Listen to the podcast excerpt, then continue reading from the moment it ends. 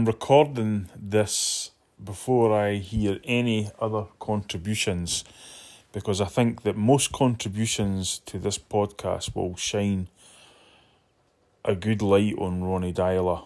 And whilst I'm not here to demonise the man, I think there's two sides to every story. Ronny Deila is the Celtic manager I've met the most, I've known the most about, and we'll try to provide some context with every deliverance I make. So if you're of sensitive nature, I would suggest you wake the fuck up, look around the world, and strap yourself in.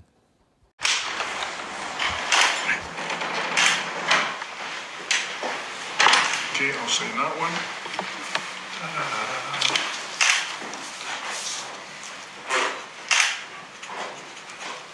Okay, Yes. got it? Okay.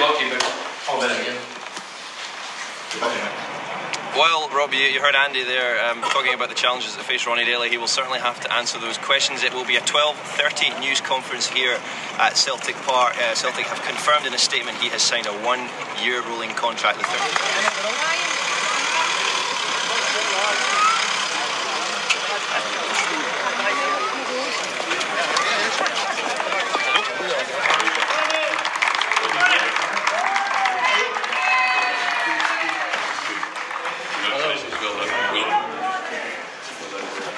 Okay. Okay, that's fine. Let's go for it. Okay, excellent. Ronny, a warm welcome to Celtic. How does it feel to be the new Celtic manager? But we have done well in, uh, in Strømsgodset. I have uh, had a fantastic time there, and um, when this chance come, I just I just felt it. I'm gonna give uh, one or two months. It's gonna be. Don't learn from me. And I'm gonna understand you. You know we do understand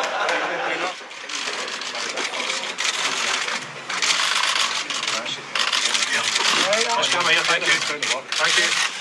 I felt this was a right move for me now after being in uh, nine fantastic uh, years in Strømsgodset. I felt that was the, the time, and when this opportunity came, uh, I'm uh, I'm very excited. Easy decision. Very easy decision.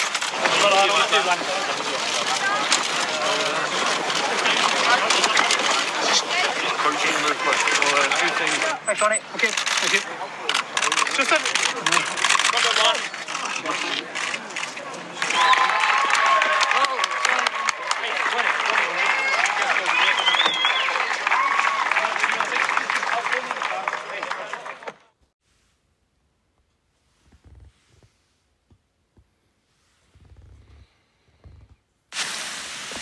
Hello, everybody.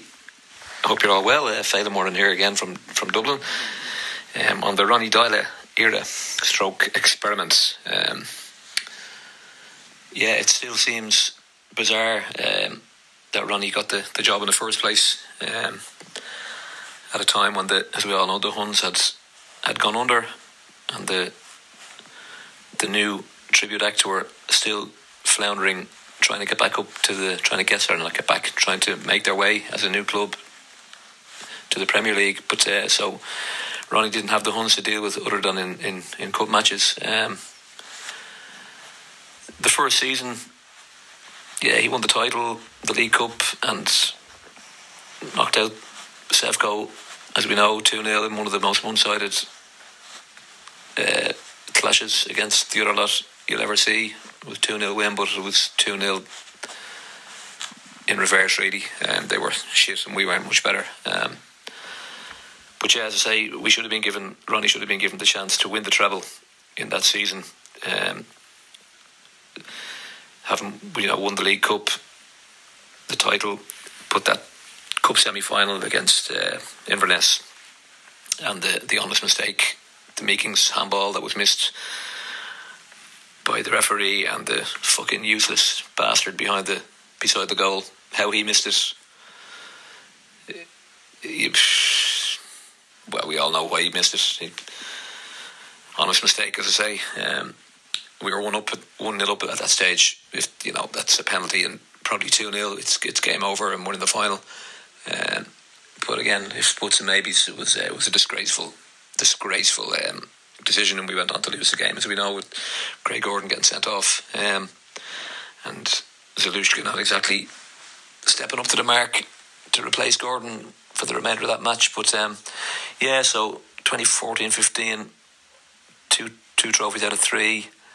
Um, performances in Europe were terrible for the most part, dreadful. Um, there didn't seem to be much identity about the team. I felt there was it was a bit of a mishmash in playing styles. Um, at times exciting, far too many times downright uh, boring. Um, and as we shuffled into 2015 16, I remember I, I travelled over one game that season in November 2015. Uh, we were playing the Barrowlands, myself and Kieran Moorfield, we Catalpa, we were playing the Barrowlands in November 2015. It was actually my first time to play at the amazing Barrowlands ballroom. Um, been lucky enough to play there so many times since. But yeah, we took in the match the, the, the day of the, the gig. They were playing Kilmarnock. And it was a nil nil draw at Celtic Park. And it was, honest to God, it was so bad.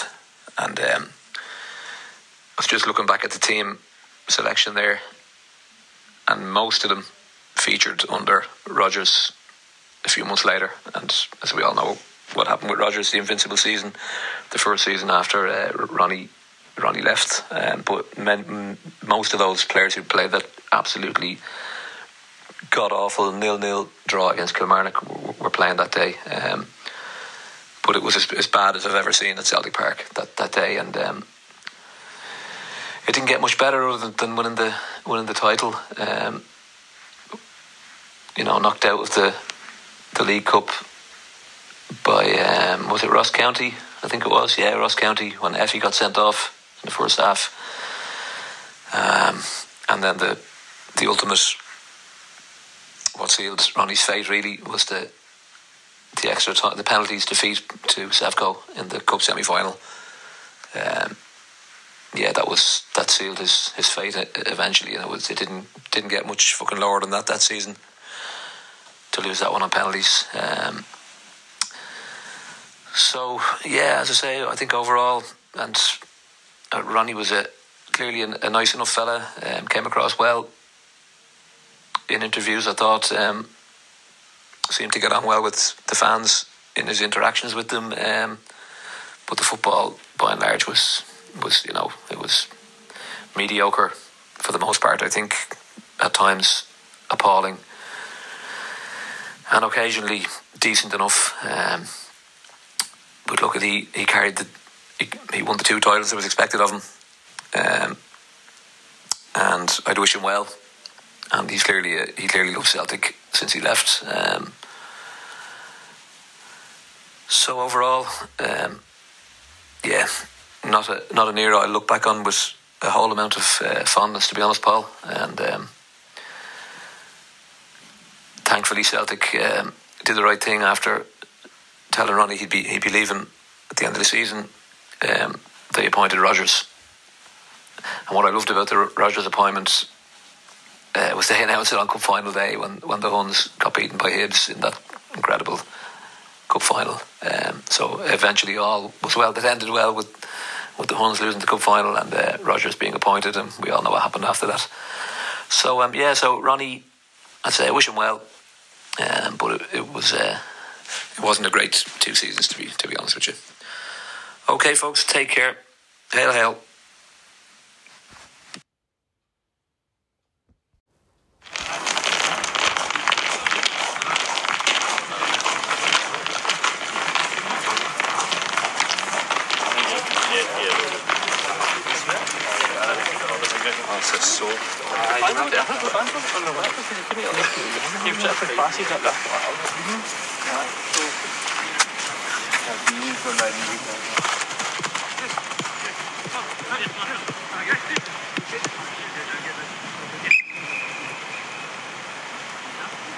Okay, you understand next side. Now I want tempo in it, okay?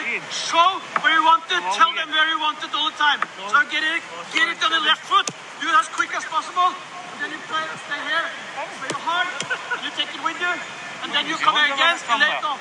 What? When you come here, come on. And play, you get it back, stop. I take it with me. And then you're starting, and then you get through. Okay, much more tempo you want to do. Come on, harder passes. Tell me what you what you want. Come on, where you want it. Come on, quick, quick. Yeah. Are straight on me. Yes. Oh, perfect. Very good. Yeah. Quick, quick. Yeah. Først nok skjer. That's good. Let's go. Let's do it. Come on, come on, come on, come on. Yes. Can't stop it. Very good. Yes, Totti. Turn. Very good. Yes, that's it. That's what we want. We switch the play, attack it, and create 2v1. Then we need to engage people. Commit something. Come on. Yes, er God. Hard passes. Come on. Want it back. Yes, good. Take it with you. Come on, come on, come on. Yes, love it. Let's go, come on, come on. Yeah. Go, Stocksy. Good, Stocksy. Yes, yes. Yes, God. Yes. That's good. Good play. Yes. Yes. Yes, man. There you go. Nice. Go. Yes. Much better.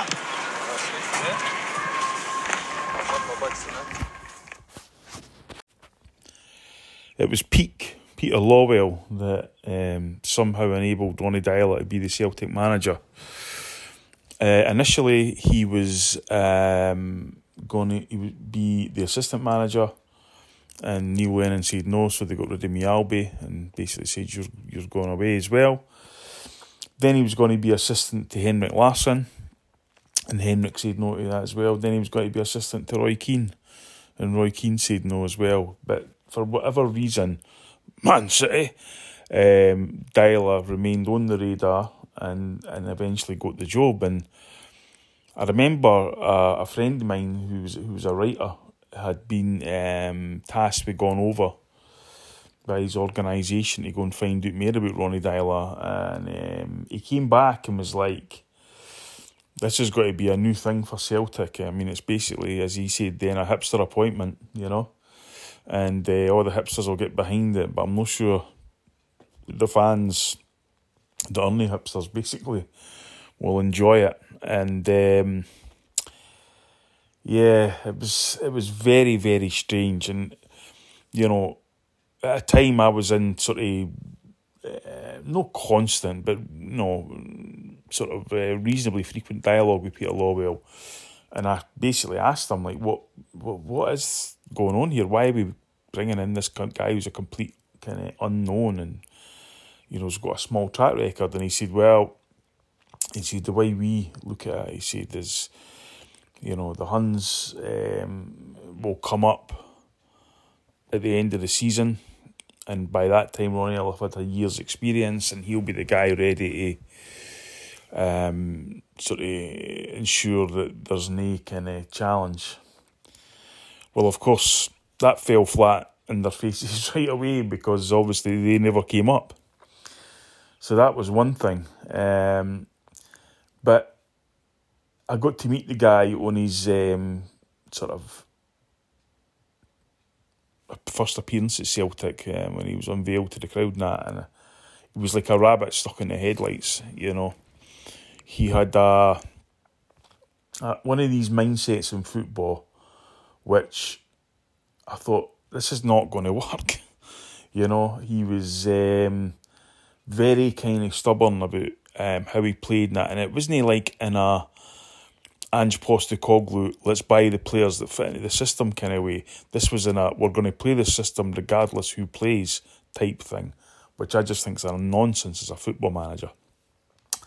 Um, but of course, you know, like any new Celtic manager, I've said it before, whether it's John Barnes or Joe Venglos, you back them, you want them to succeed, and you hope against hope that, you know, this will be a, a really good start and a really um, different era into the club. But for the first kind of few months, I th- felt Ronny Deila was in his shell a wee bit Now I know that um, he just couldn't understand things like ex players, particularly at the time it was Chris Sutton and John Hartson, were constantly critical of him. He was, he had never experienced anything like that. He'd never experienced the demands of somewhere like Celtic, um, and that how what you did affected so many people. And I think there were conversations that were had then with him and Peter Lawwell about I think I should maybe just go. And I think Peter Lawwell basically convinced him because he knew full well that um, at that point Celtic were not attracting um, really big players and, and big managers because everybody knew it was what Peter wants that went there, and and that was it. So, you know, he had to try and sort of say he knew full well that if Ronny had left, then it would fall back on him as much as um, anybody else. And it has to be remembered that in Peter Lawwell's time at Celtic, the two appointments that were solely him, were Dermot Desmond went against his better instinct and let him pick them, was Tony Mowbray and Ronny Deila. So the the initial sort of signs were great, and Ronny, as I said, was in his shell. You know, we'd seen a lot of footage on social media about this guy gone mental at games and you know stripping off, and there was a story went round that for a cup final for Strømsgodset, he basically um, him and his coaching staff came in wearing sex toys just to break the tension and all that and get the players laughing before the game. He was this guy who, you know, didn't really come across very well in interviews and sort of seemed to be playing within himself, basically. And of course, as Celtic manager, you cannot be like that.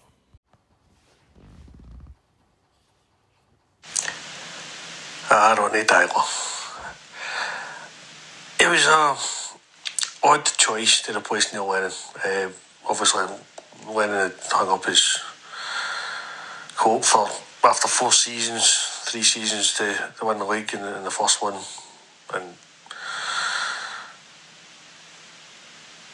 it was uninspiring in some ways, but also quite inspiring because we'd heard how he'd got on at Strømsgodset, and it was like I heard it described as like Inverness winning the league. She's probably a bit harsh and Strømsgodset, but he came with a, a decent pedigree, but everybody knew it was going to be a step up. And, and taking over from Lennon was going to be a difficult task for him. It was a time when Rangers having died a few seasons before, there was no real challenge in the league. So we all knew that Europe was where he had to kind of land. And it was that annoying 2014 uh, where Celtic Park had been used for the opening ceremony of the Commonwealth Games, so we couldn't play our European qualifiers there, which was just odd. So we went to Murrayfield, we, we beat Reykjavik fairly convincingly, uh, and then came Legia Warsaw, and we, we started all right in Warsaw. So, I mean, Cal McGregor, uh, who kind of come into the team for the first time under Deila, um, got us off to a decent start there, but we lost 4 1. Uh, so it was always going to be an uphill struggle at Murrayfield, and we never really got going in that game. Um, Legia lost 3 0, according to the stats books. We all know that anybody who was there, it was a, it was a 2 0 win for Legia in the day, but the Bartosz Bereszynski will uh, forever be tied to that game uh, due to coming on as a substitute in the last few minutes when he wasn't actually uh, a valid player to play because he was serving a suspension. Um, and so that 2 0 defeat got turned into a 3 0 Celtic win. And Callum McGregor's goal became vital because it was a away goals win. We didn't kick on from that. We got Maribor in the next round, a team where we should have seen them off. We, we drew one each over in uh, the away leg, and you would expect to win that tie coming back to Celtic Park, and we just never really looked like getting it. Lost 1 0 and dropped into the Europa League because, yeah, the, the Europa League campaign was fairly okay. Uh, there was some games were decent, some weren't. We qualified for the group, and, and we ended up playing Inter Milan in the, the, the knockout stages, which did lead to a fantastic three each game at Celtic Park. Um, but ultimately, we, we lost out on, on aggregate in that. So it was another disappointing end to a, a European campaign, which had a few disappointments in it. It took Deila a while to get going. Um, in his first season, there was a lot of questions as to whether the step was too big for him. But when he did get going, it started to make a bit of sense, and we started to look like we were going to do things under Deila. I think a couple of the things I liked about him was, was maybe that he was he was always into his attacking football, um, which has been the Celtic way for as long as I can remember. Um, but he was a bit too stubborn with it. He would refuse to change anything. Really, he had no real plan B. Was it was always the accusations. Uh, I think what one of the things he deserves a lot of credit for is he's been one of the few guys, uh, and and and having Celtic memory actually to be able to blood the youngsters and I mentioned Callum McGregor he kind of finally broke into the team under Deila in the early years. Another one that came through the ranks was Kieran Tierney. He was given his chance under eh, uh, Deila and it was something that I don't think Rodgers really managed to do. Lennon never really did in his two tenures either. Postecoglou has been kind of managing to do it, sort of, in, in some ways, uh, but he's still really relying more on like the transfers in. So I think that's something that Deila doesn't get enough credit for. Another thing that I don't think Deila gets enough credit for is fixing James Forrest. Under Neil Lennon in his first term, Forrest was in and out of the team a lot. He was always getting injured. Um, you can never really get around the games with him. But under Deila, whatever it was that needed sorted out with him got sorted out. And he kind of grew in stature. And I think, if not Deila himself, certainly Brendan Rodgers got the benefit of that because James Forrest was at his peak under uh, Rodgers. And it started with Deila because that's when he started getting around the games together. So I think that was that was probably a key um, for him. The, the fitness was another thing. I mean, there was a lot of debate back and forth of that one. Like Neil Lennon's team was was noted as being unfit, not just by Ronny Deila, but later by Ange Postecoglou as well. Uh, so it was a, a, a change in mindset for the team to be far more fit and cut out all the nonsense at Lennoxtown. And a few of the players kind of pushed against that. Uh, and that was that was probably most noticeable in somebody like Kris Commons. Uh, Commons had been great under Lennon. I mean, there's certainly no doubt about that.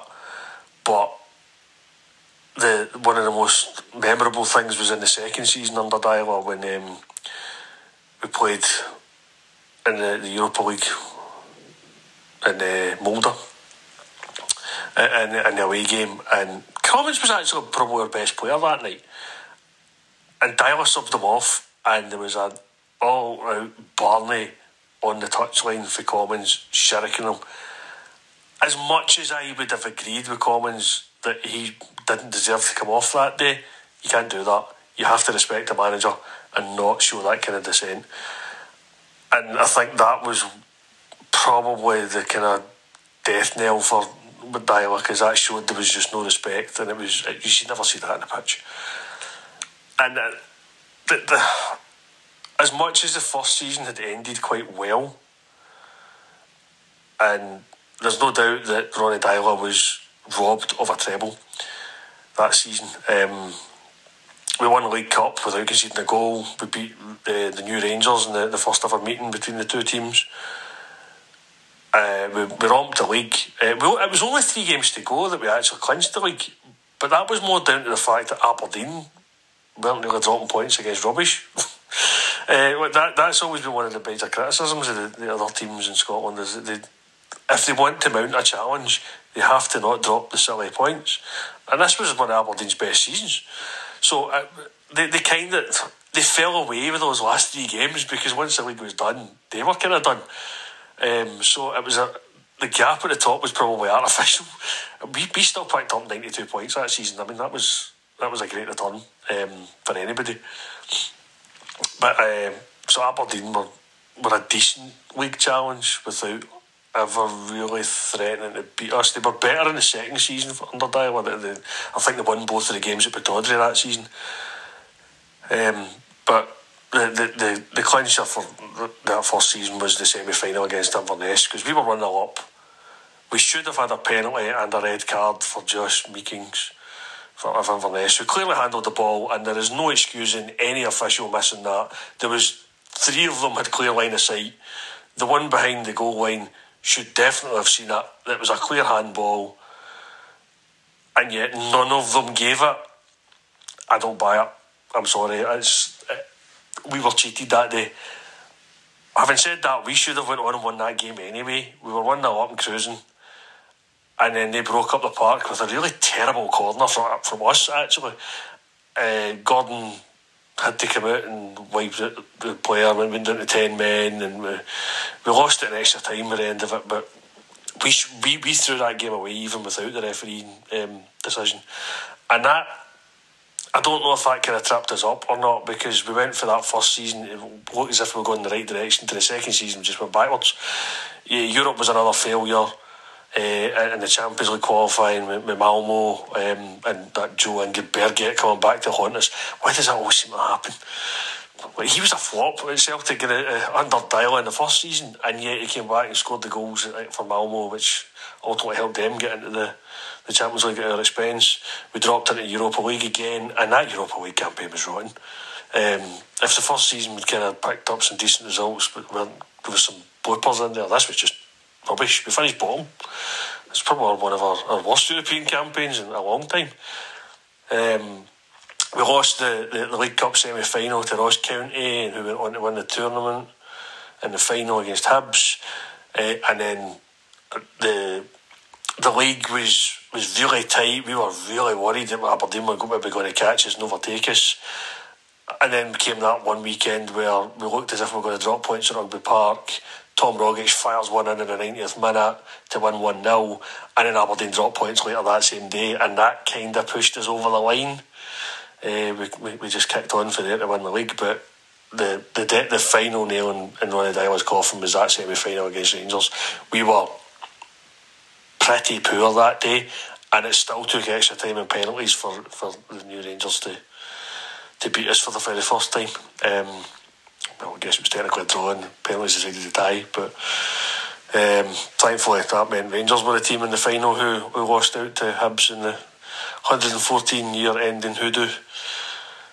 So that was the end uh, for Deila. It was announced that he was leaving at the end of that season, not long after that game uh, and we got Brendan Rodgers in, and things kicked on from there. But I, I, I mean, I think Deila is bringing through the youth again. Definitely helped Brendan Rodgers, and he did technically start off the record-breaking unbeaten domestic run uh, because the very first game of the the sixty odds was was sixty nine, I believe it was um, was the the seven 0 drubbing of Motherwell in Ronny Deila's final game, uh, in which Jack Aitchison came off the bench and, and scored to be not only Celtic's youngest ever player but youngest ever goal scorer. Um, and it's a shame that he just never got more of a chance. Um, maybe maybe it would have worked out, maybe it wouldn't. He never really got a chance under Rodgers, which I think is a kind of a signpost to exactly what Deila brought in. He, he, he, did some good things at Celtic. I don't think there's any doubt of that. He's certainly uh, part of the the second nine in a row. There's no taking away for that. He was robbed of a treble. There's no guarantee we would have won the final, but it'd have been against Falkirk. You would expect to win that. and Inverness certainly did.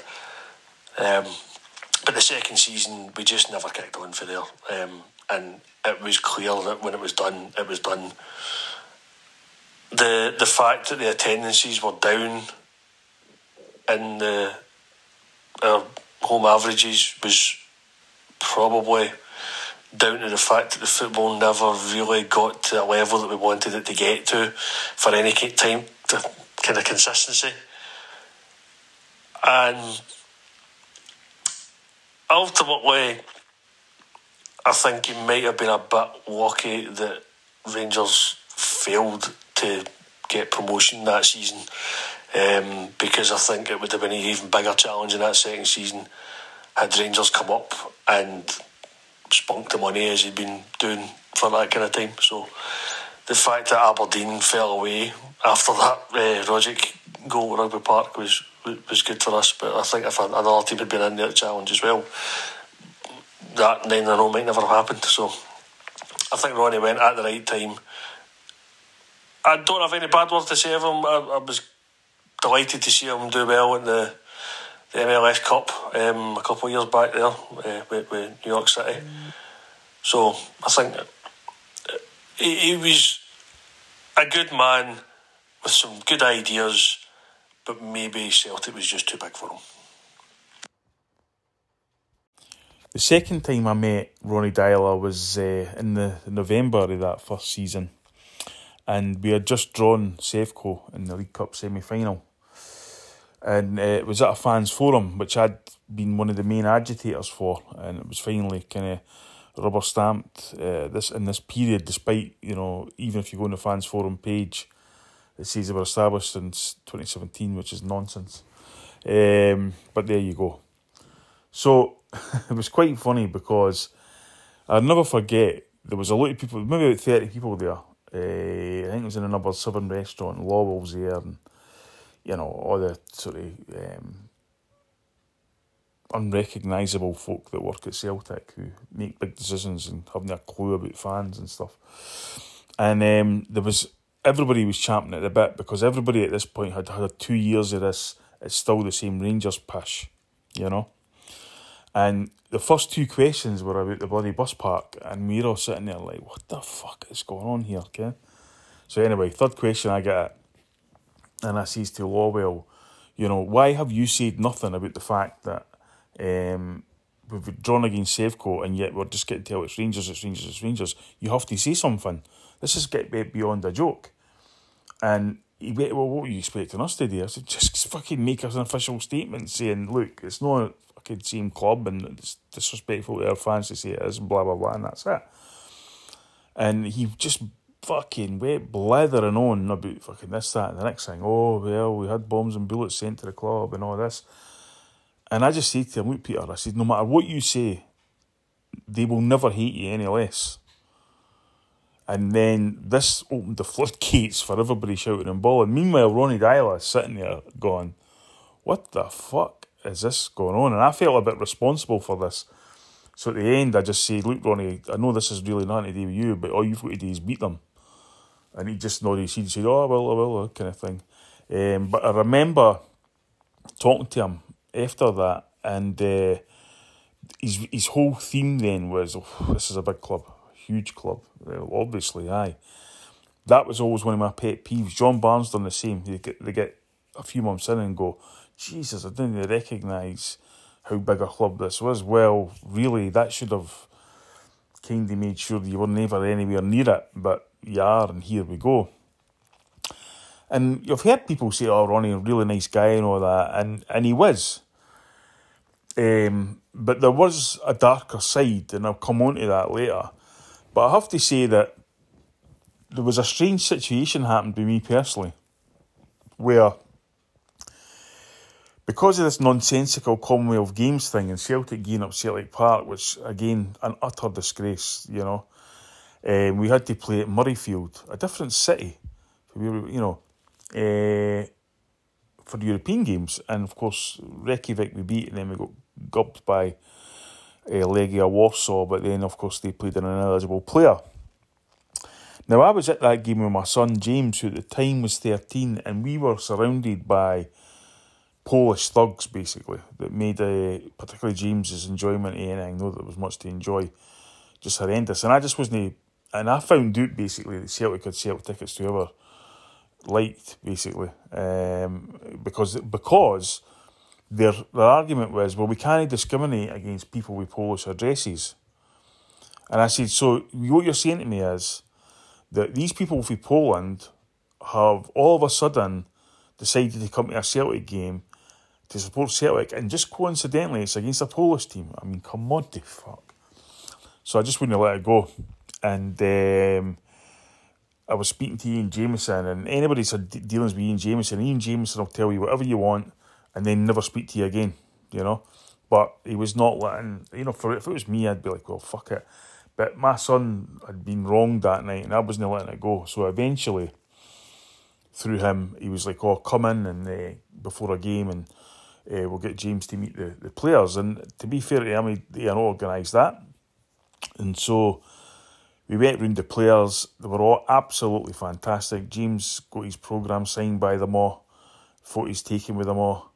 Uh, and the only player that was a wee bit Humpty Dumpty was um, Jason Denayer.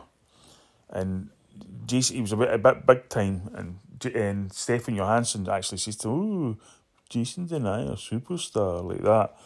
Um, but the two players that were absolutely phenomenal were Charlie Mulgrew and Virgil van Dijk. Just superb. So that was it. Went in and the, the guys were great. They gave him a top with Liam Henderson's name on it at the back at the time. And out we go into the kind of tunnel area and we're just kind of standing there. And uh, the next thing, Ronny Deila comes out. And we hadn't seen him in the dressing room at all, right? And uh, this is again November 2014. And um, he came out and shook her hands and blah, blah, blah. And he's talking and he's turned to James and he was like, oh, you know, heard about what happened. That's terrible, blah, blah, blah, blah. He says, uh, you know, hopefully you've had a great day today. Oh, yeah, brilliant. And he goes, have you got any message for the team? And, uh, you know, I was James, 13 year old, expecting to say, oh, just hope we win or whatever. Right? He turns to Ronny Deila and says, can you ensure the team starts a wee bit faster in games because I think it's killing us. Ronny just looked at him like, okay, yes, no problem. And I thought, fucking fair play. All right, no bother, eh? Um, so, aye, he was a personable um, guy in that sense. Um, but one of the things that the fans forum that myself and others had said to him was, you know, where is this Ronnie Madman guy? And he's kind of, what do you mean? And we were telling him about all these incidents with Seed and he's laughing and that. Okay, right, no problem. We're playing Aberdeen Pittodrie on Saturday or Sunday and we won the game. I think Bruni scored the winner. And that was the introduction of the Ronny Roar after that game where we won. The prize, a place in the League Cup final and a match up next month on March the 15th against Dundee United who defeated Aberdeen in yesterday's first last four clash. Anthony Stokes returns from injury and Mikael Lustig is preferred to Adam Matthews at right back. Four of that Celtic team have played in this fixture. Brown and Commons have old firm goals under their belt. Kenny McDowell has stiffened up the midfield with the often controversial Ian Black coming back into the side. Kenny Miller, who has scored for both these clubs in this fixture, will play a role he has performed so often at this stadium as the lone frontman. One last pep talk between Kenny Miller and Ian Black as Rangers prepare to get us underway, attacking the Tory Glen end of Hampden Park. In the blue shirts, white shorts, Celtic green and white, traditional. And it's the long ball towards Miller, which is headed away by Virgil van Dijk. 399 times in National League and Cup competition, Celtic have met Rangers. They didn't think they'd have to wait almost three years for the 400th.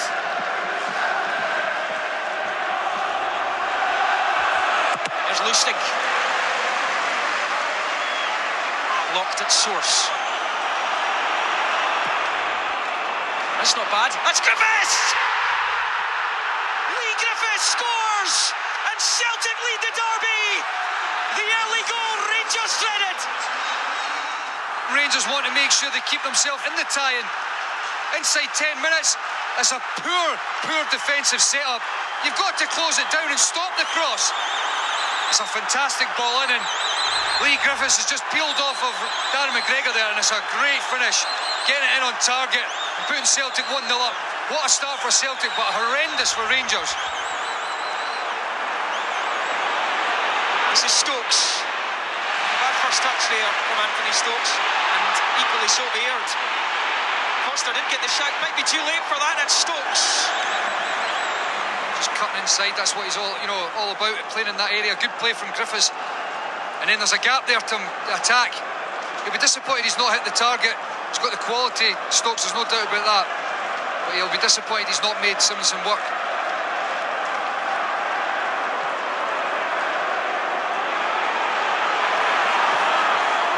Johansen clips it in. It's away by Wallace. Brown. Brought by Law. Brown keeps McCoy. Kris Commons shoots! Oh! Oh, that's stunning! Utterly stunning from Kris Commons! That is why Celtic need to keep him! What a goal that was! It's 2 nothing. Look at that. That's it with nothing.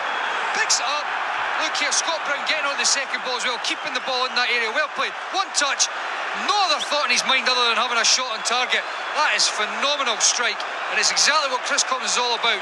Look at that. Past the goalkeeper. Great goal.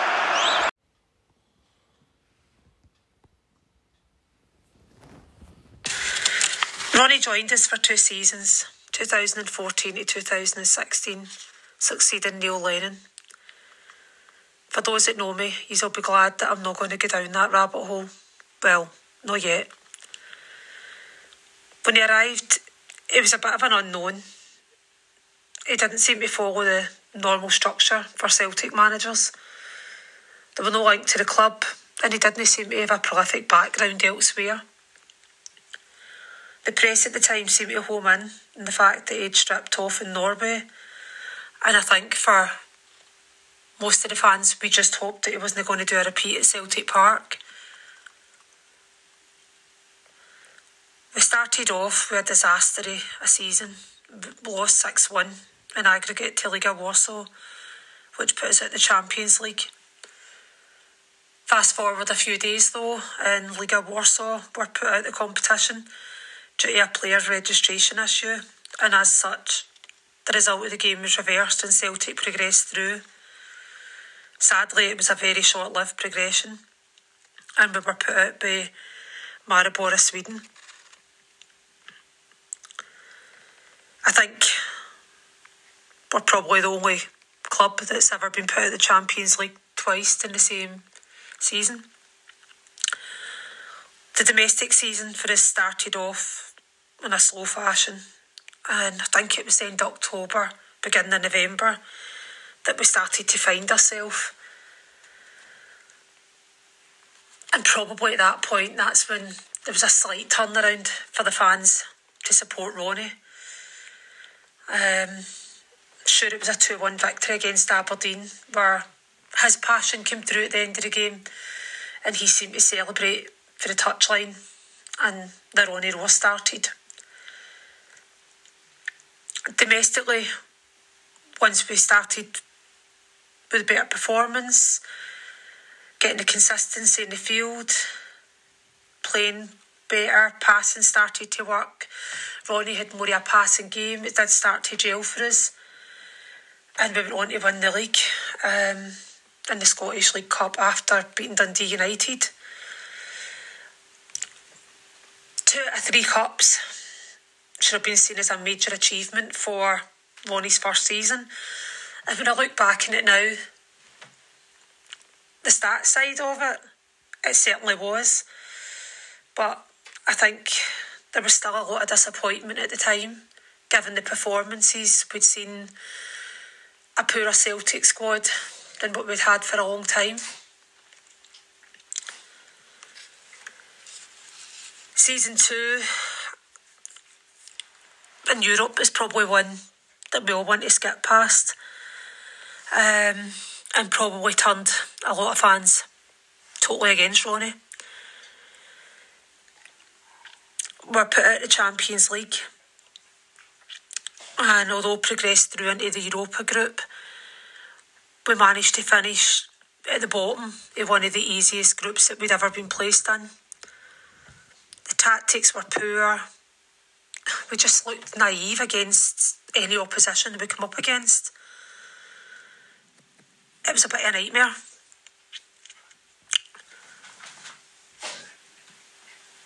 With a disastrous start to the second season, the European results, the crowd started dwindling at Celtic Park.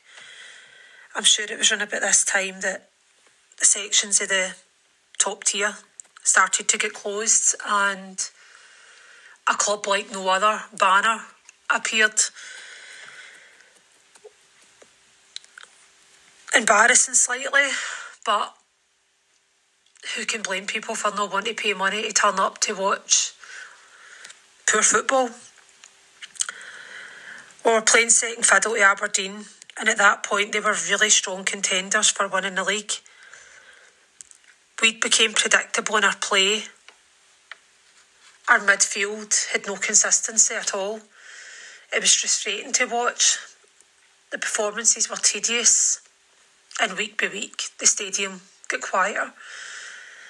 Um, I think it was around March um, at Rugby Park. It was a 90th minute goal for Tom Rogic that finally turned us around to get that bit of a gap against that uh, away for Aberdeen. And at that point, League Two pretty much fell into the bag. So, for that point, where, where was the final nail for Ronny? Performance wise, the board kept backing them. No matter what seemed to happen with Europe, like many managers, the board had still backed him. For me, I think the final nail came was the defeat against Rangers in the Scottish Cup semi final in April of 2016. The game itself finished a 2 2 draw at full time, and then we were beat 5 4 in penalties to a Rangers team that had dominated possession throughout the game. But let's not forget at that point, Rangers weren't in our league. A Rangers defeat at any time is hard to take. By stats, at that point, them being in the lower league, it should have never occurred.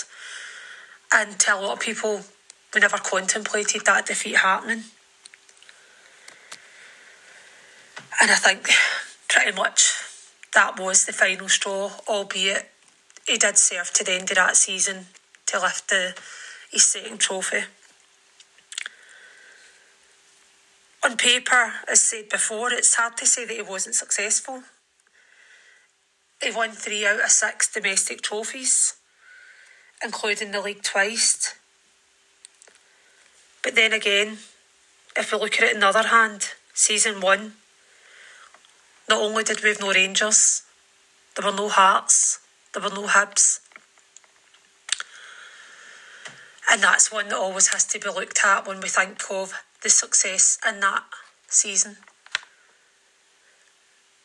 But what he did bring us, he brought through Griffiths, which I'm sure whether we loved or hated him off the park, on the park, it became instrumental in the years to come. It did bring in the Ronny Roar as time came on, and the fans started to love that bit of rallying at the end of the football after a win. And let's be very thankful that we never saw the Scottish headlines for Ronny stripping for Celtic. It was in the first minute or the last. Here's Rogic though! What a way to win a game! Tom Rogic with an absolute screamer! It's harsh on Kilmarnock. Relief for Celtic. A goal of and great significance. Wow!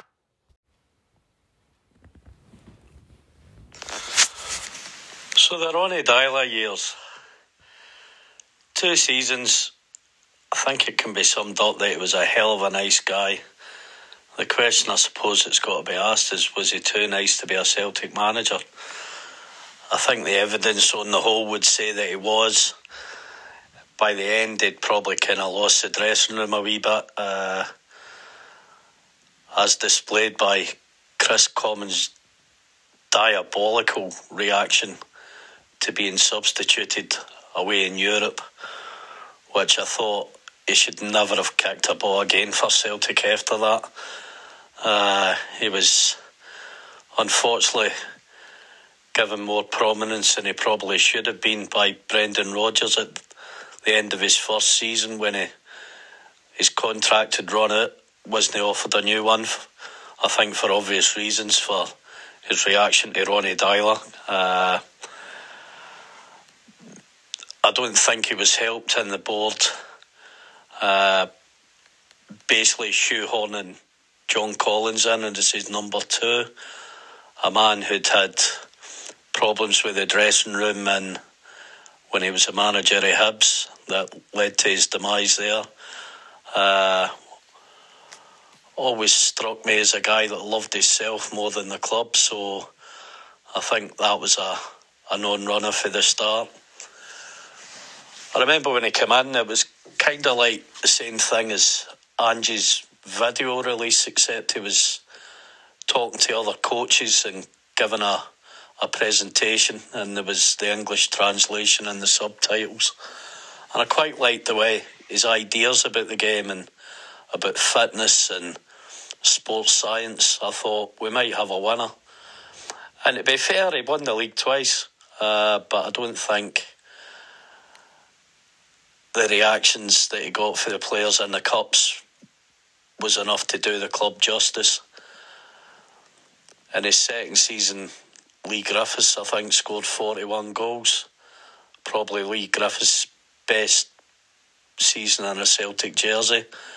And he seemed to have screwed the knot that season and behaved himself for a change. Uh, I suppose when you look at it, he was responsible for the introduction of two were more important players in later years than Kieran Tierney and Callum McGregor into the side. So, in that respect, it deserves a lot of thanks because we might have lost Callum in Notts County, who were delighted with his performance down there. Uh, funnily enough, playing alongside Jack Grealish, who's went for a hundred million pound. I would ask myself if Callum McGregor was playing in England, how much it would be worth now. Uh, it's definitely got to be in the three figures because I don't think Jack Grealish is a, a patch on what Callum McGregor is. And Kieran Tierney, we, we all know what happened there. Uh, once he was introduced into the side, he, he was never dropped again, uh, which I felt a wee bit for Emilio Izaguirre, who hadn't really let us down. Uh, the football was promising when he came in his first season. Uh, we played some decent stuff to start off with, but I don't think the players really bought into the sports science side of things, and the energy levels weren't what they should have been. We failed to qualify for the Champions League, which was disappointing uh, because that's where this club should aspire to be. Uh, so we never really got the chances. Really, we lost to not the finest teams in Europe uh, in qualifying. Uh, has to be said. Don't think the early starts particularly helped us, but you can't really use that as an excuse. You should always be ready. And when you're playing for a club like Celtic, when you come to the qualifiers for Europe, uh, we had some promising displays at Murrayfield in Europe uh, when we played there in front of capacity crowds because of the Commonwealth Games. But on the whole, I think Ronny Deila was a missed opportunity. He was going to come in as somebody's number two, and Peter Lawwell, in his lack of wisdom, decided to offer him the top job. Uh, I suppose it's about like Neil Lennon uh, was lucky to keep his job uh, when we didn't win the title in 2011 allowing Rangers to do three in a row. He was lucky to keep his job on the against Kilmarnock the the season we finally won the league again and Rangers obviously had their troubles to seek that year with liquidation on the horizon. So I think it's comparable in Lawwell's lack of vision and appointing a managerial position. I think that was only really rectified when Rangers, in their wisdom, decided to annoy our major shareholder Dermot Desmond at Hampden, uh, and what was to be the catalyst for Ronny's departure for the club when their board were rubbing Dermot's nose in it, and he then decided that we were going to bring in a proper manager in Brendan Rodgers. But again, that was that was bling more than anything, I think, from the Celtic board to say, look who we've got now. Luckily, it worked out and uh, established a dominance over Rangers that, apart from the abomination of the, the COVID season, they haven't really recovered for. Uh, so be careful what you wish for, Rangers, because you might just get it. I think in the early days of Ange's reign, uh, we were kind of comparing him to Ronny Deila in a way because he's a nice guy, but we didn't realise he had that ruthless streak that Ronny lacked uh, because he, he always played nice with the media uh, until they got out of order and then he backed back and how. Uh, whereas Ronnie never really had that kind of ability to win respect that Ange's got. I would say, on the whole, that although we won two league titles, uh, not perhaps the greatest of performances with that Celtic team. At times, the football could be one dimensional because the players didn't have the fitness to play the football that Ronny wanted.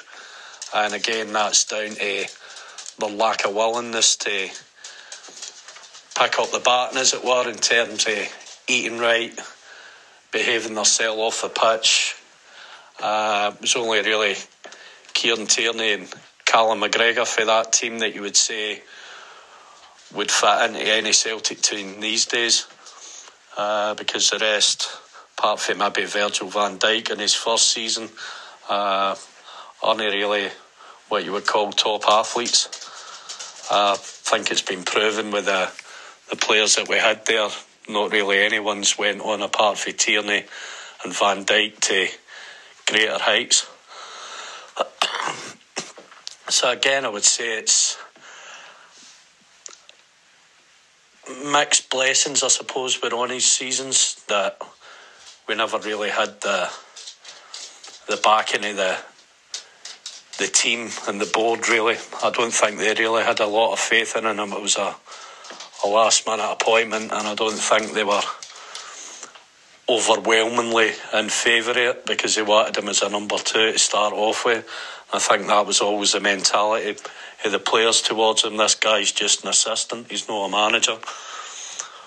Although he did invent the Ronny Roar, I suppose that's one of the positives that came out of that that season was amidst all the criticism he actually won the fans over and they were on his side. Uh, so when he did the gesture at Aberdeen when we won there, that he basically won the fans over. We always want our Celtic managers to do good, but I just think Ronny got the job too early. Uh, I don't think it was. I think the job was basically too big for him. But I wish him well in the future. Have no ill feeling towards the guy. I just think the job was too big and there was too many things working against him, and with John Collins and a lack of buy-in really for the players, and I was big personality players in the squad that didn't really, take to him. So that's all I've got to say on the Ronny years. Uh, again, I hope this finds you well and the rest of the podcast listeners. So over and out. I have to pick up on one thing there because it just reminded me. Um, this myth about this so-called celebration the Sevco board were doing at Hampden. Uh, it was perpetrated by Phil Mac Giolla Bhain, and um, it's a complete lie. you know, it's a great story in that, but I have spoken to every single pe- person who was there representing Celtic that day at Hampden, and every one of them said we were never anywhere near them. I don't know where this is coming from, and it just didn't happen. So it's a great story, but completely untrue. Just before I go on to speak about Ronny Deila and his time at Celtic, I'd just uh, quickly like to mention one of Paul's wee Facebook posts through the week there, which related to my posts and the comments for the last podcast with the swearing. Uh, obviously that was down to the Huns and understandable. Where I do want to challenge that though is I'm sure Tam Donnelly must have done at least a dozen podcasts in the past where he swore at least twice that amount. So anyway, on to Ronny Deila. Uh, he came for Strømsgodset days and he'd won a cup in the league there and obviously meant to come in as well number two and before you know it is in at the deep end. But um, he'd done the usual round about Europe, going to City and Barca, Liverpool and the big names to learn his trade, to, well not learn his trade but to study them. And so he was all about ta- attacking football and in theory kind of should should have fitted in well with us. And he, he got after a bit of a debacle of a start, didn't he, with the home games for the qualifiers at Murrayfield. We bit of distinction for him there, the Celtic manager playing at Murrayfield in the European ties. Eh? So, um, Reykjavik, no nothing really there, but the Legia Warsaw, that was a bit of a debacle with the reprieve and then getting out and back in and then Maribor to to put us out if I, if I remember rightly. And so, uh, his first season, um, when you look at it, it was the double. Beat Dundee United, won the, the League Cup, and he's attacking football as far as I could see. And it was all aboard the, the Deila bus and the Ronny Roar in the first season, which 2014. And I mean, he was a victim. Celtic, the victim of obviously the worst fucking decision that you'll ever see in the football field with the, the Josh Meekings handball. And if it hadn't been for that, it would have been a treble. And saying that though, I mean, even now with VAR, fucking no doubt Andrew Dallas, a wee bastard, would still wouldn't give us a penalty for it. So, by all accounts, he was that handball away for the chance to win a treble. And we'd have seen how it went after that. All ifs and buts, you never know. But um, I so on to the next season in Europe again. That was fucking fucked up before we the disharmony in the camp with the whole Kris Commons after Malmo. And I mean, I always went with with at the time I went with Deila. I thought that you always back the manager. No man's big on the club, and apart from the three amigos aside, I can't really remember much other ones at Celtic, or we, had that uh, unrest between a player and the manager. But uh, I thought Commons was out of order, and no matter what, we should have. He, he created stuff that we didn't need at the time. But anyway, on again, won the league that year, and the writing was on the wall. Really, we all knew he was going to go, and come the end of the season, I think we had Aberdeen, didn't we? They were everybody in the fucking their, their dog was wanting them to win the league that year, but we held on and sure Big Rogic won it. That was the one doing it Kilmarnock to, to bail us out with the last minute, one of the fucking greatest strikes you'll see. Um, so I think was it three three games to spare we won the league that year and that was it. Off he went. But like I was saying, he wasn't he wasn't meant to become as a manager. So I mean, if he did come as his number two, the number two for that first year to get into Celtic, learn what it was about and whatever else. And I mean, you never know the the drinking culture that was there. I mean, for him himself, never mind the players, that that, that might have been there if it if it a year into somebody would have got him round the the and says, Here, get a grip, you don't do that, you're not going to get away with that here, then things might have been different for Deila at Celtic. But I mean, he's went on again, won a cup in America and on to Belgium and whatever else, fucking stripped into his pants, didn't he, the mad bastard, for he's kept his promise and fair play to him. So there's something there. I mean, if there's a guy who wins trophies before when he was here and then afterwards, and I think he was a decent coach, probably in into the, the, the finer sides of football, the as opposed to the, the man management. But aye, Ronny Deila, six out of ten.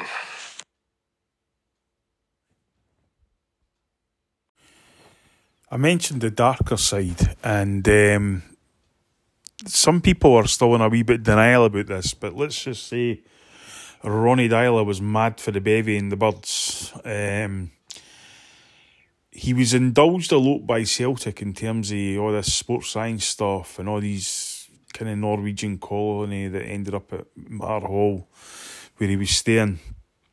And um, but he was just mad for drinking and, and holidays and stuff like that. I mean, within the first international break of his Celtic career, he was off to Spain.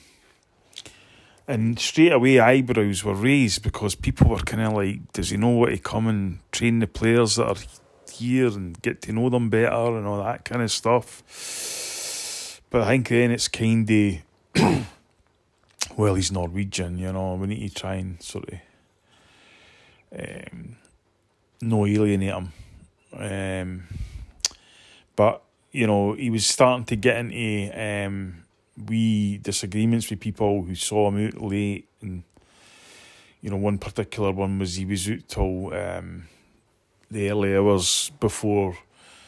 Basically, going home, get changed, get ready, and going straight to the airport to an away game in Europe, um, which was starting to cause anxiety among Celtic directors and stuff who could basically smell drink off his breath. And um, he also had absolutely, despite the, the kind of hype, no interest whatsoever in really extra training or, you know, working beyond the hours. And you could guarantee that every day without fail, we'd be finished training, out the door, on the golf course with John Collins there as well. And of course, it's been mentioned, but John Collins wasn't he so much foisted on him, but he was basically given a list of names and had to pick who he would want, and that's just no good at all.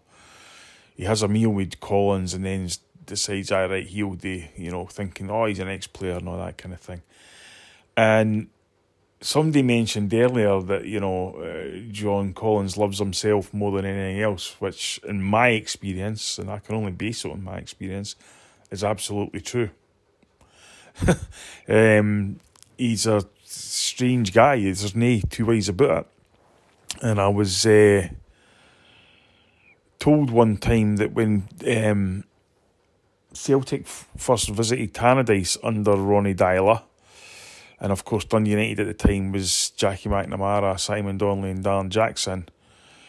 Collins introduced them to Ronny Deila as ex Celtic players and then said, but none of them scored against Rangers like I did.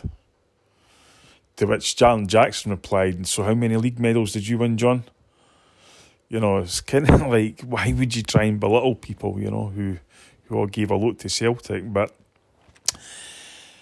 you know, I, I was hearing a lot of stuff through the grapevine and that, and um, at a time I had a pretty decent relationship with people at the club and whatever, and basically wanted to clarify a few things as they always seem to want to do as well at the time. And um, so I asked Peter Lawwell directly, you know, I've been hearing a lot of bad shit about Ronny Deila's work ethic you know, kind of polite. I'm not going to go in there and say the man's drinking too much or that kind of thing, but, you know, about his work ethic. To which Peter Lawwell replied, Well, it's better than Lenny's. Well, that's no barometer at all, um, as people well know. So it was kind of like, mm, this isn't really going. And of course, people are mentioning the football. I don't what to repeat and replicate what people are saying, you know, getting my take or everything. People are getting great takes. but first season, okay. You know, cheated out a treble, we all know that. Um, highlighted it in anyone but Celtic. Um, John Fallon said, you know, there's four people looking at. Nobody gives a decision. So basically, the second season, um, the football was absolutely dire, and the crowds were dropping big time. You know, Joe Lang mentioned um, the banner that went up, and it just became accepted that we wouldn't be selling these seats, and people were. You know, I know people go, why not give them that they're employed and give them this, data? You know, never Celtic, you know, get them the innings right, try to turn the Queen Mary in a fucking bathtub, you know. And um, come down to the crunch of the second season was basically, you know, a day where Tom Rogic scored a winner at Kilmarnock and then Aberdeen lost. And if that had been had gone the other way, we could have easily lost that league. absolutely no doubt about it because we were absolutely toiling. Um, none more so than the semi final against Sevco, which I went in a bad mood because I was meeting a guy, Connor Fallon. I'm going to pull you up for this, who we a ticket, and he, for some reason, mistook the north stand at Hampden for the main stand. So I'm standing outside the main stand. Where the fuck are you? I'm standing there. All this kind of stuff. Eventually get there. Fine. I was in a shitty corner seat in Hampden. I hate Hampden at the best of times. And everything about that performance was just absolute rank rotten. Now, in a funny way, as I said before, like, you know, I had this myth about Hampden. The real punishment for the Huns then at that particular time was losing to Hibs in the cup final because Hibs were at Hampden a lot in this time period, and somebody was going to lose to them eventually. And I'm glad it was them. But ultimately, for for Ronny, you know, at that point, his time was up. So towards the end, it was really um, getting a bit nasty. Uh, mentioned before, Phil Mac Giolla Bhain and uh, James Forrest, the Celtic blog, were both advocating uh, boycotts. ironic, considering none of them ever set foot in a Celtic game. But and the club were getting really concerned because the other issue was Resolution 12 at the time. Um, 10,000 had been knocked off the crowd. The Kilmarnock game I mentioned um, when Rogic scored, the club actually paid to lower the price of the tickets to get a crowd down there. Such was the sort of bad feeling going around the club. Um, and at that point, I requested a meeting with Peter Lawwell, you know, just basically as a concerned supporter, saying, look, is this fucking guy going to be here next year or what? Because, you know, it's awful. And to be fair to Peter Lawwell, he said everything other than he will be going, definitely. Um, but he made every kind of signal that he would definitely be going, and that that kind of appeased me at the time because I just it just could not go on this. I mean, this guy was completely at his depth. He had little challenge in Scotland and still managed to fuck up a few things, and um, it was a concern. And at that point, you know, um, as I say, having a decent relationship with people at the club, you know, it was announced a couple of weeks later, a dreadful Ross County game, I remember. Um, it was like, right, that's it. He's going at the end of the season. And then it was kind of like, well, who are you going for? And he said, uh, well, top of the list is Brendan Rodgers and, and Davy Moyes. I was like, aye, right, aye. Because, you know, I'm thinking, well, A, why would he tell us that? You know, there's a couple of other people there. Why would he tell us that? If it was true, you know. And But then it was really desperation, to be quite honest. He wanted people to know that um, Celtic were in the market for big name managers. And I remember uh, Ronny's second last game at um, McDiarmid Park. I went up with my son James and we were driven there by John Fallon. And I remember telling James, you should always remember this. Elizabeth line, you know. And um, John was highly critical at the, the club then. Not so much now, he's in the lounges, unfortunately, but that's another story. Um, I'm just having a discussion about we need to do something, we need to do something, we need to do something. And then it was actually at McDiarmid Park that I first became aware that it was Brendan Rodgers who was the the chosen one, if you like. And I remember going to the game on the Saturday and uh, James Wallace and his wife Donna Wallace was there, and we were bringing the trophy up. I said, I, I know who the new manager's going to be. He's like, who? I was like, Brendan Rodgers. And he's like, all right. And I'm sure he put money on it straight away. Um, the only other time I've ever, ever had that, um, I did have money on myself, was when Jackie McNamara got the York City job. And on the Sunday, this was his. Uh, brother basically said, "Aye, you know," because I knew Jackie where Jackie was going down south somewhere, but he wouldn't say where. His brother just let it slip by. It's York. All right, great. Thanks very it's Hundred pound on that. Uh, but aye, so the the great sort of thing about it was that we, you know, it, it was confirmed, and of course, there was a kind of mini revolution at Celtic at that time, um, and thank God for that.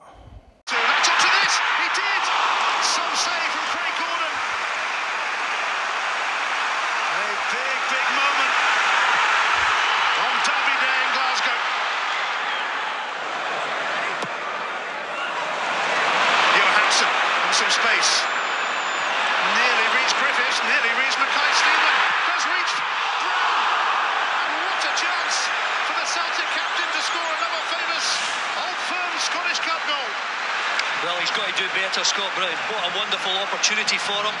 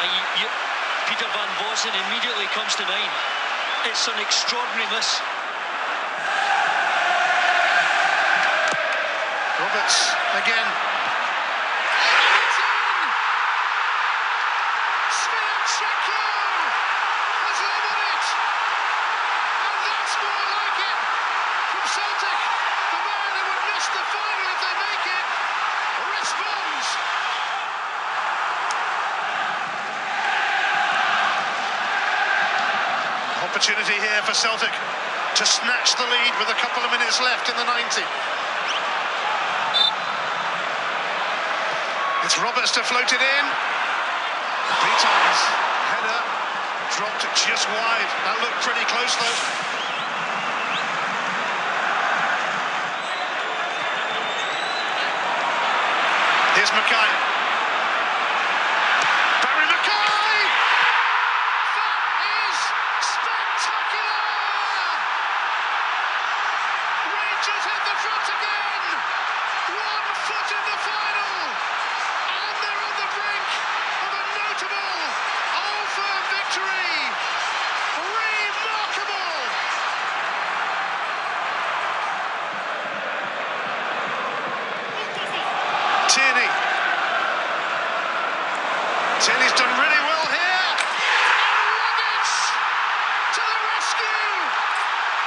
puts in.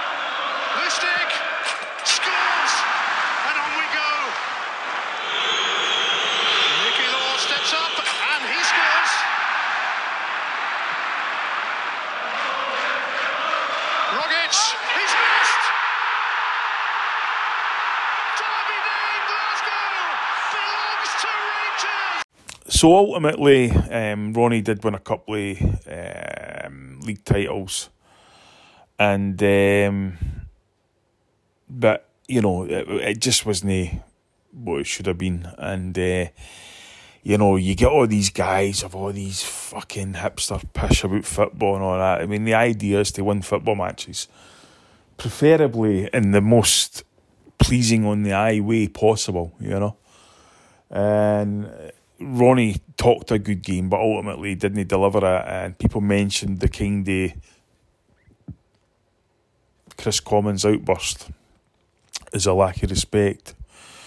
Um, people talk about fitness levels and all this nonsense. The players weren't fit by the end of it. You know, Frankie McGuinness, for all his intents purposes, seemed to miss it. He said the players that were good then. I think Scott Brown needed a mention there because he was the fit as he should have been, and that's what transformed him under Brendan Rodgers and gave him a few extra years as a football career, and ultimately also probably um, doomed him as a football player when Brendan left, and he was in the hands of Lenny, but that's another story.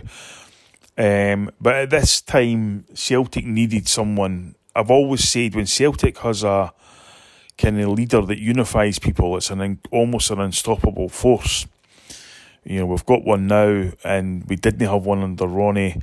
And ultimately, what was needed was somebody that could unify the club.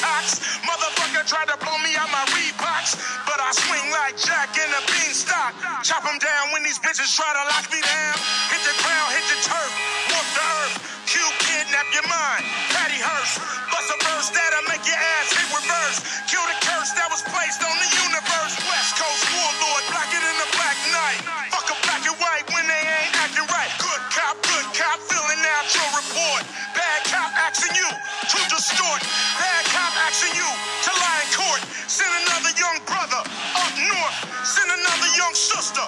Of course, why these motherfuckers chill on the golf course? Black police showing out for the white cop. White police showing out for the black cop. Black police showing out for the white cop. White police showing out for the black cop. Lazy cop, fucking with that crazy cop. Always bragging about the new case they got. Do or die cop with that suicide cop. Tell the true cop with that true or alive cop. Are you even try, cop. Ain't no motherfucking drugs up in my spot. All you find in my closet is the high top. And my motherfucking tickets to the skybox. Hold up, nigga. I'm a rider. Use a roller. Yep, the controller. Make me mad, that's when I get swoller. The incredible Hulk is bipolar. Come out the cuff, knock off the rust hands up, you still wanna bust. The Trojan horse is full of excessive force. When they try to get aggressive, niggas off the court.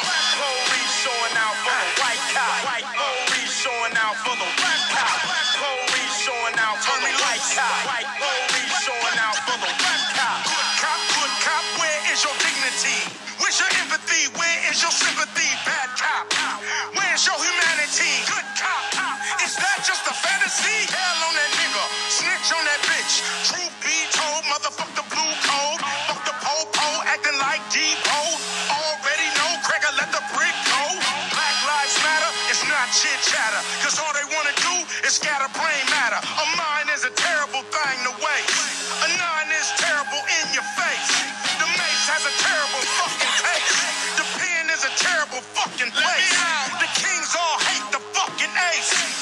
Motherfucking case. Racist motherfucker.